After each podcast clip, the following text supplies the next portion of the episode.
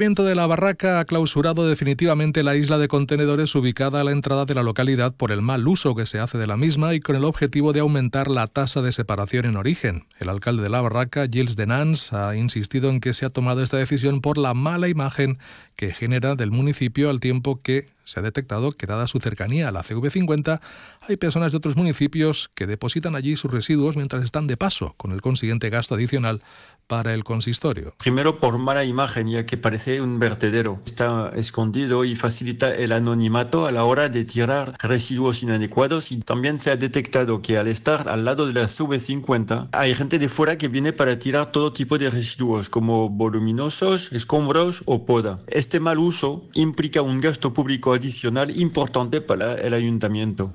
El Ayuntamiento de la Barraca trasladará estos contenedores al camí de la Sagador para que ya los que quieran tirar algo tengan que entrar a propósito a hacerlo.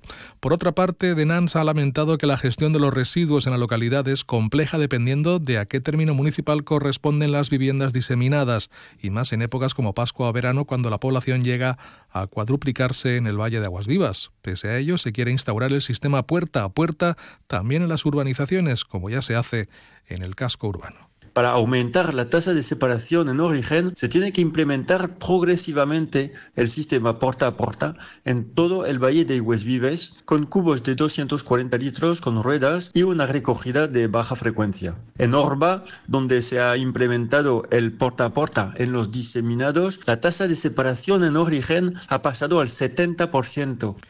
Actualmente esa tasa de separación de residuos en la barraca es del 30%, pero el consistorio quiere que llegue al 55% en 2025 e incluso al 65% dentro de una década.